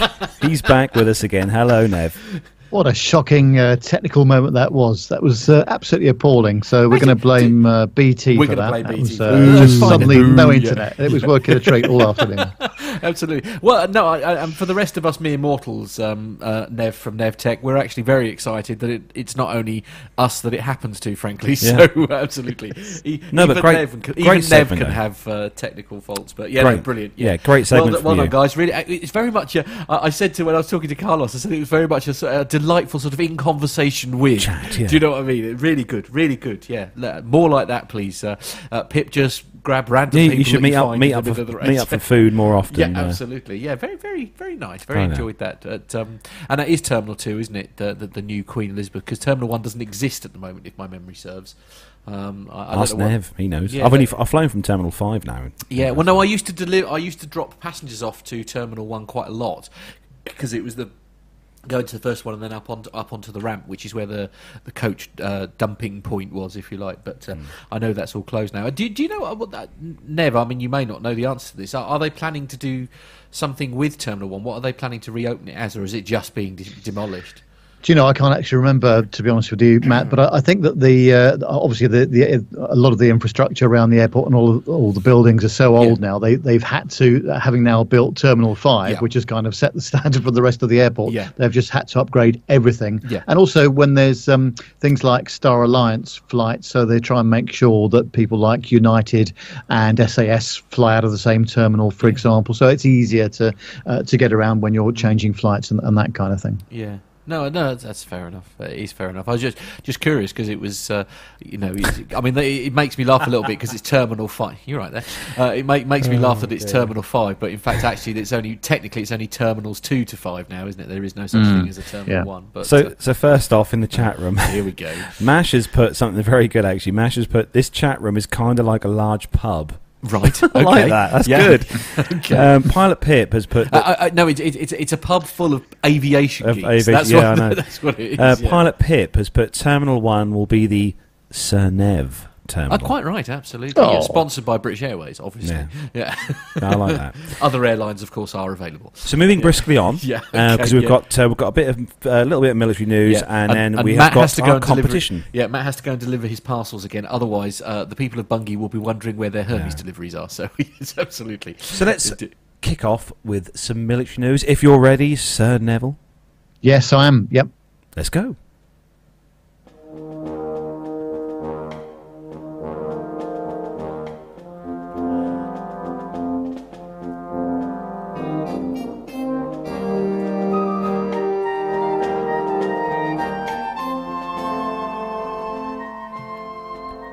So the first story on the military segment for this week is on the Royal Air Force's website, the RAF, and the headline is Royal Air Force Typhoon's first visit to Brunei. Mm-hmm. So the Royal Air Force Typhoon jets have visited the Sultanate of Brunei Darussalam for the first time. 4 Typhoons and a Voyager tanker transport aircraft are currently returning to the UK after participating in 3 exercises in the Asia-Pacific region. The most ambitious deployment in recent years, Exercise Eastern Venture, has demonstrated the UK's commitment to the region and its global contribution to security. During the stopover, the Commander Royal Brunei Armed Forces Major General Dato Paduka Seri Mohd Tawi bin Abdullah Met. Blimey. I'm really sorry I didn't quite catch that. Can I have that all again, please? It's a great score in Scrabble, isn't it? I know. It sounds amazing. That's got to be at least one triple word score, isn't it? So he met the Royal Air Force personnel who had been training with who's that partners, again? Sorry, Bob. And allies in Malaysia, Japan and Korea. The Major General accepted an invitation to sit in the cockpit of a Typhoon before having a guided tour of the Voyager. I'm going to kick you in a minute. Asked his views on the Royal Air Force's visit, he said, "To me, it's a very significant sign of friendship and cooperation. It shows the confidence and the trust we have with each other." He added, "This is the first time I've been up close to a Typhoon, and I think it's impressive. Your pilots are very professional, and I really appreciate the opportunity to tour the Typhoon and Voyager aircraft. You are most welcome to Brunei anytime." The British High Commissioner, His Excellency David Campbell, said this is a very special moment in a country where the UK has such very strong relations, including defence, energy and education. This gives a very strong, powerful message that the UK is an outward-looking country. To have the RAF here is a great signal to the UK that the UK is very focused on Asia-Pacific, Brunei and Southeast Asia. The strong and warm relationship that exists between the United Kingdom and Brunei includes extensive links in defence training. The UK is a world leader in providing international defence training, and the Sultan of Brunei's son, His Royal Highness Prince Mateen, is currently undergoing flying training with the Royal Air Force. So there we go. So a bit of we're going everywhere now. Well, I mean, indeed, we've had the Red Arrows at the air show in China. Yes, yeah. And now our guys are kind of doing lots of things with other countries, which is fantastic, I think. Yeah, absolutely. The next story, this is on the Flight Global website, and the headline is that 2 A400M transports make air-to-air refuelling contact. Airbus Defence and Space has carried out 2 test flights at its facility in Seville, Spain, to evaluate the air-to-air refuelling capabilities of its A400M strategic support. During the flights, 50 contacts between the 2 A400Ms were made in both level flight and during turns. Wow, that's really frightening, using a hose and drum add-on kit that enables the Atlas to refuel large aircraft. The A400M is the only aircraft in its class with a 3rd refueling point in addition to its standard underwing pods, Airbus Defence and Space says. The transport has a baseline fuel capacity of 63,500 litres. Now, that's 16,700 something or others. What's the US gallons? Yes. Sorry, that's very special of me. That can be increased with 2 extra cargo hold tanks, each carrying 7,200 litres, Airbus says. It can pass fuel via the hose and drum system at a rate of 2,000 litres per minute. The technique would allow the A400M to carry a 20-tonne payload, more than 6,000 nautical miles or 11,000 kilometres, non-stop from Paris, France to Kuala Lumpur, Malaysia, Airbus says. The standard A400M aircraft has full provisions for air-to-air refuelling operations already installed and only requires the rapid installation of the optional air-to-air refuelling kit to become a tanker. Very cool. I know, it's one of the favourite aircraft that I saw. We all saw. Oh, hold on. There's computer's going mad again. It's good. This is going really well this week, isn't it? One of the more interesting aircraft that we saw this year and last year at Riyadh, and it was one of the aircraft. Yeah, the 400M was one of the aircraft that I took rather a large amount of photos of. Actually, put a really good display on. Yeah, and obviously it's the aircraft that me and Pip got on board as well. You did, last didn't you? Yes, yeah, yeah. Not Riyadh, but the Riyadh. Yeah. We got on board the flight deck of that one. That was amazing. You had a chance to go on board the 400M. At all, Nev? No, I'd love to do that, and what a great looking aircraft it is as well. An incredible performance, isn't it? It's a really nice machine. Really good job. So the last one for you, Nev, on Flight Global. Yeah, actually, this is about the A400M as well, and Spain has taken delivery of its first A400M tactical transport, which will now be transitioned to its home operating base at Zaragoza in the northeast of the country. Aircraft MSN-44 carried out its maiden flight from Airbus's Seville final assembly site in September and is the first of 27 examples on order for Spain. Every delivery to every customer is of huge importance to us, but being able to hand over the first aircraft to Spain from our final assembly line in Seville is a source of particular pride, says Fernando Alonso, Airbus's Defence and Space's head of military aircraft. I thought you were a racing car driver. I think you should have stuck to Formula One, personally. Yeah, I agree. Just saying. Just saying. Actually, I have seen this guy on many Airbus programs, actually, yes. And every time they say, this is Fernando Alonso from Airbus, I've got to come out with a pithy comment. Like I'm sorry? Yes. The A400M will replace Madrid's Lockheed Martin C-130H fleet, and its Air Force operates 12 of the type, which range from 32 to 42 years old, Flight Fleets Analyzer shows. The Atlas can carry almost double the payload over the same distance as the Hercules, or twice the same or the same load twice as far, Airbus says. This is the 34th A400M delivery from a total of 174 on order, and Spain is the sixth nation to receive the type after France, Germany, Malaysia, Turkey and the UK. Ooh. And although 27 examples are on order for Spain, the Air Force announced in 2015 that it will initially guarantee to take delivery of only 14 of these at a reduced pace up to 2022. It will then look at funding options to cover deliveries post-2025 for the remaining 13, or look at alternative sales avenues for the aircraft.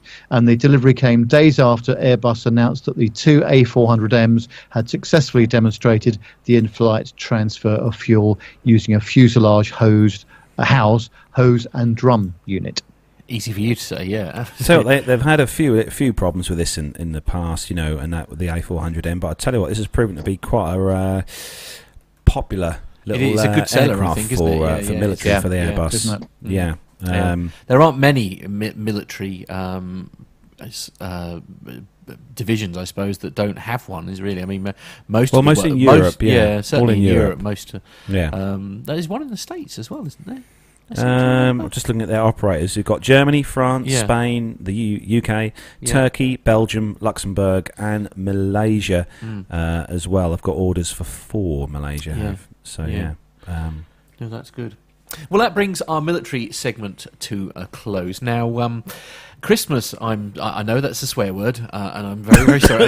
Indeed, I didn't mean to offend anyone, but to not to alarm anyone, but Christmas is rapidly approaching. And with that in mind, because we like to give people as much time as possible, it's time to announce and launch our Christmas competition. So this ties in with the event that me and Matt had on Thursday, where we went and saw the Sully film in the cinema. We had a really good night there. The film. We've actually, we can say we've seen the film now in IMAX. Yes, it was, which was IMAX, fantastic. Yeah, absolutely. Now, there's a little bit of confusion, I think, over the what I was talking about. Actually, it's the thing is, I mean, it was, and I'm only looking at my not complaint, but my observation, if you like, looking at it is now. I watch a lot of films. I mean, me and my friend Tom, we must see at least one film every couple of weeks, you know. I mean, we're going to.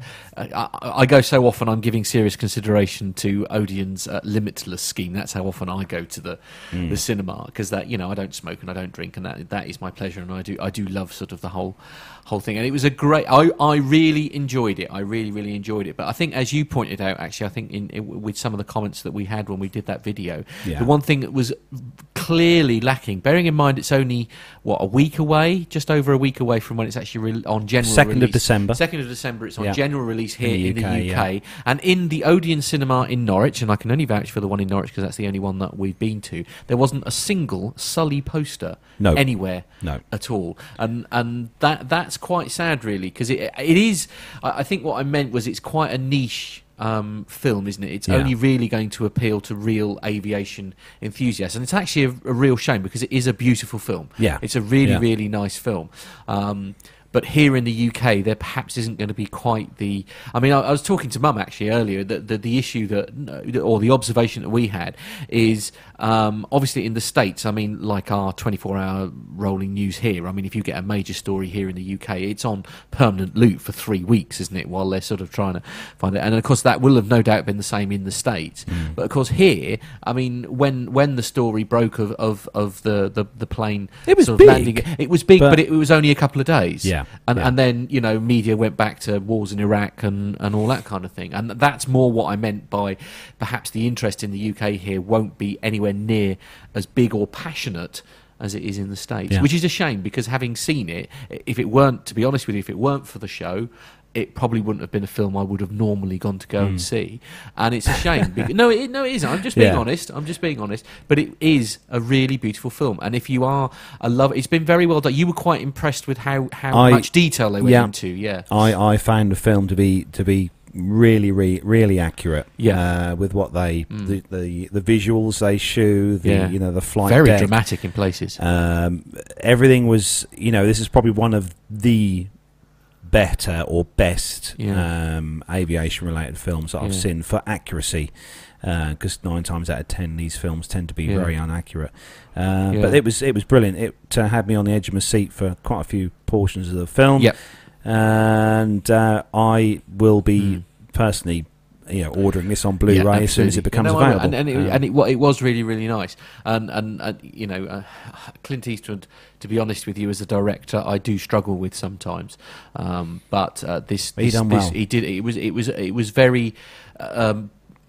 Very beautifully portrayed the whole story for me as a novice sort of coming into it, because I don't really remember a lot about the original story, and you know, it was just very good. Have you seen it yet, Nev? I don't suppose you have you? No, I haven't, no, so I'm going to have to wait until the 2nd of December before it comes out at our local cinema. It's well worth it. Definitely in the IMAX just makes it... it is worth doing all the full IMAX better, thing. Yeah. It was stunning. So to tie in with the film, our competition this year, which is our Christmas competition this year, which is a caption competition. We've got a photo that was taken by our amazing photographer Dan Hannington. Yes. Those of you regular listeners to the show will know Dan takes some awesome photos, over at DH Aviation on Instagram. You can find him over there.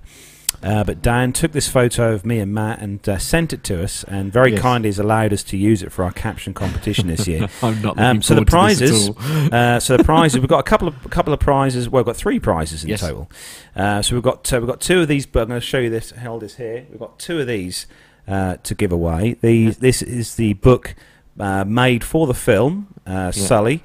Miracle on the Hudson, paperback book. It's got some really great photos inside as well. You can see there, those of you in the YouTube chat room will be able to see some really good photos. Really lovely book, actually. Some black and white photos. I can't believe it was printed by you, frankly. I know, it's great, isn't it? There we go, and some brilliant photos in there of Sully when he was in the force. In the forces as well, yeah. So we've got 2 copies of that to give away. Yep. The star prize, our first prize, is something a bit special, and it's a limited edition thing, which this is. It's 10th anniversary of the TriStar air bridge to the Falklands. There's a surprise, ladies and gentlemen. I'm amazed you haven't kept this for yourself. And basically, this is, for you guys in the YouTube chat room, you can see there, this is a card that was taken on board the 10th anniversary flight of the TriStar air bridge to the Falkland Islands. You can see just over here, for those of you in the YouTube chat room, this has been signed by the Governor of the Falkland Islands, and also signed by Group Captain Dixon from the Officer Commanding Royal Air Force Mount Pleasant. Also at the bottom here, it's been signed by Wing Commander Harbottle from the Officer Commanding Number 216 Squadron, 216 Squadron being obviously the TriStar Squadron. On the back, also, it's been signed there by the squadron leader, J.D. Allen, from the Royal Air Force, the officer commanding Port and Movement Squadron, Royal Air Force, Mount Pleasant. Now, this is number 297 of 600. There were 600 of these flown on board the aircraft. And also inside here is quite a nice little story as well, all about the TriStar air bridge to the Falkland Islands, telling all about the tanker stuff and everything they've done with the aircraft. So it's a lovely little gift. It's in obviously in immaculate condition. It's something to keep, to put aside in the loft somewhere, or in a box somewhere. A collector's item. Very true, Mariana. A collector's item. Yeah. Like I said, it's all been signed. It's got all the relative stamps and everything on. It's really good. Yeah. And if you're an aviation enthusiast, this is very much the stamp. Look, 15 pence. Oh wow! Back in the day. There we go. Look, 15 pence. Look, Mount Pleasant Post Office there. From the Fernando says he wants one. Well, there you are. You need to dream up an excellent... So, in order to win one of these items, what we're going to do, we're going to have a picture, which Matt will put up in a second, which was taken this year at Riyadh. Yep. And we want you to come up with the most... funniest caption that you can for the photo. Yeah, so now I'm going to pop the photo up here on our YouTube feed. For those of you listening in the world of Audioland, so if you've downloaded it as a podcast, if you take yourselves to our social media feeds, that's both on Facebook and Twitter, you'll find the picture there. On our Facebook page, we'll actually pin the tweet, or pin the picture to the top. So it's easy for you to find. We can't do that, I don't think, on Twitter, can we? We might be able to. I'll have to have a look, but I'll definitely put the details on Facebook. Yeah, okay. And we'll make sure we keep posting it on a regular basis. And here we go, ladies and gentlemen. Here is the picture. For those of you on YouTube, I'm really not looking forward to this at all, and you and I are going to have a serious words by the end of this. So there we are, ladies and gentlemen. That is the caption competition, and basically the person who captions that photograph the best will win one of our three prizes. For those of you guys in the YouTube chat room, there is the photograph. We want you to write a short, funny caption to. Now, what we're going to do, we're going to close the competition on our last live show before Christmas. Yep. Okay. And me and Matt are not going to choose the winner. We're going to put this to a few of the guys who know me and Matt from the flight school, who are going to look at this picture, and they're going to... put two and two together and hopefully come up with the funniest one. Yeah, the funniest three of them. In fairness, neither myself or Carlos will have the final say. It's going to go out to a panel at the flying school in Beckles. We could be biased, couldn't we? Absolutely. And we could say Myler's one. Yeah, absolutely. Yeah. To ensure that doesn't happen, to ensure that complete fair play has taken place, the winners will be chosen by the wonderful people at the Beckles Flying School. So if you want to bribe them, by all means, knock yourselves out. But yes, so there we are. That is we've got a few coming in already. Mariana says Al sees nuggets. So for those of you guys listening to the audio podcast, I want to know what Captain Al was doing to me at the time for me to make that face. I know. No, for those of you guys listening to the audio podcast, don't forget, take yourselves over to our Facebook page. Check out our Facebook page, and I'll get this on Twitter as well. Indeed. And if not, you can obviously look back at the YouTube show when it's published in a day or two's time. You can watch it. Do you know what I like about that picture the most? Can you see? You can see a really rubbish laptop on the right-hand side, and then to the left of it, where you're sitting for a change, you've got a really quality piece of equipment just in front of you. All I can see is some...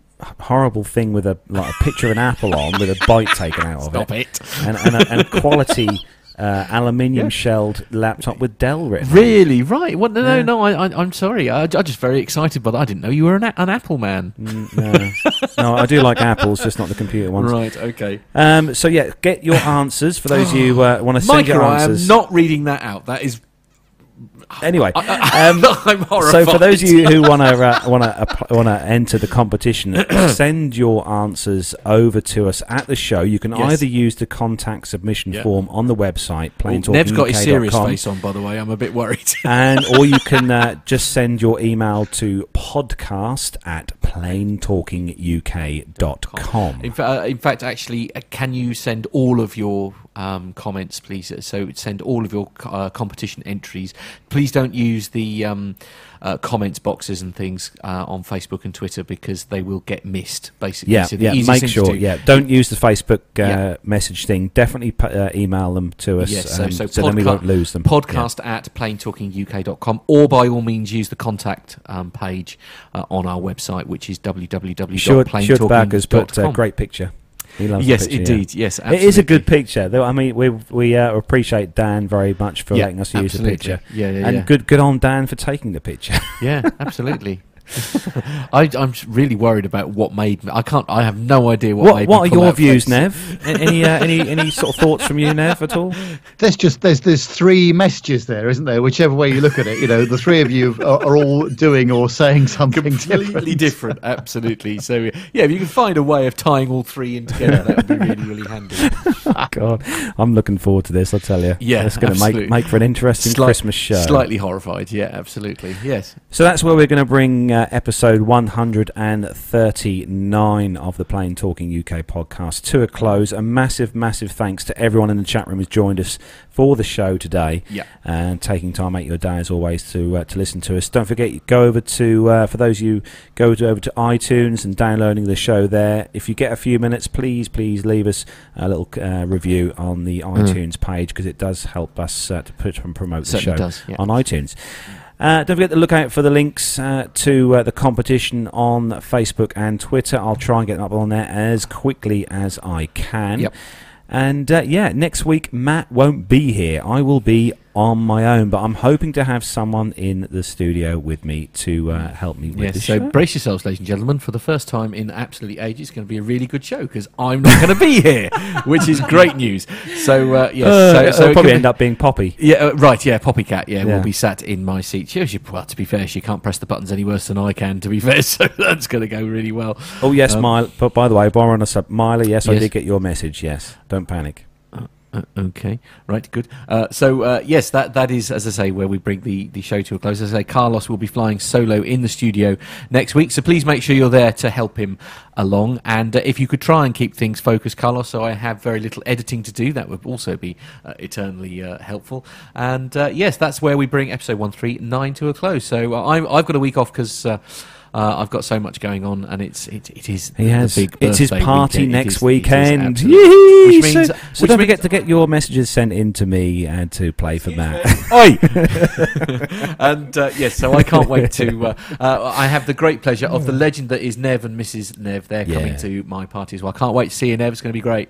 Yeah, looking forward to it. And maybe I should bring my little Tascam recorder and microphone as absolutely well. Actuality. Absolutely not. You are forbidden from bringing any kind of recording devices anywhere near me when I'm drunk. And we're looking forward to welcoming you and Sue here to Shea, their PTUK headquarters. Yeah, very exciting. They tell me it's an excellent hotel. Yeah. Oh, yes. Yeah. The breakfast's a bit rubbish, I won't lie. But, I would say that. Anyway, come on. We need thanks for joining us anyway, Nev. It's been lovely to have you on today. Pleasure, guys. Great to speak to you again. Thanks. Always.